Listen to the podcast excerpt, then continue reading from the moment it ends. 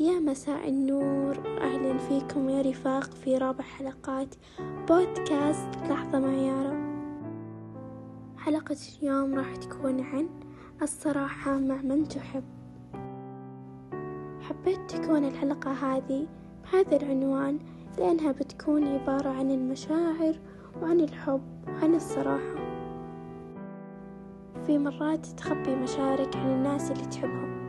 لا تقول ما راح أصارحهم لأنهم عارفين إن أنت تحبهم. مو لازم نقول لهم هذا فعلا ترى غلط. ما ينفع أبدا.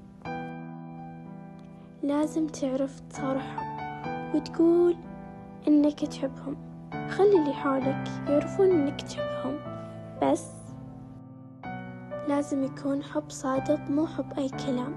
أو تعتبر إن الاعتراف بالحب لعبة أو تسليك للشخص اللي قدامك. أو إنك تلعب فيهم مشاعرك الكذبية يا إنك تكون صادق ولا ما يتسمى حب أبدا.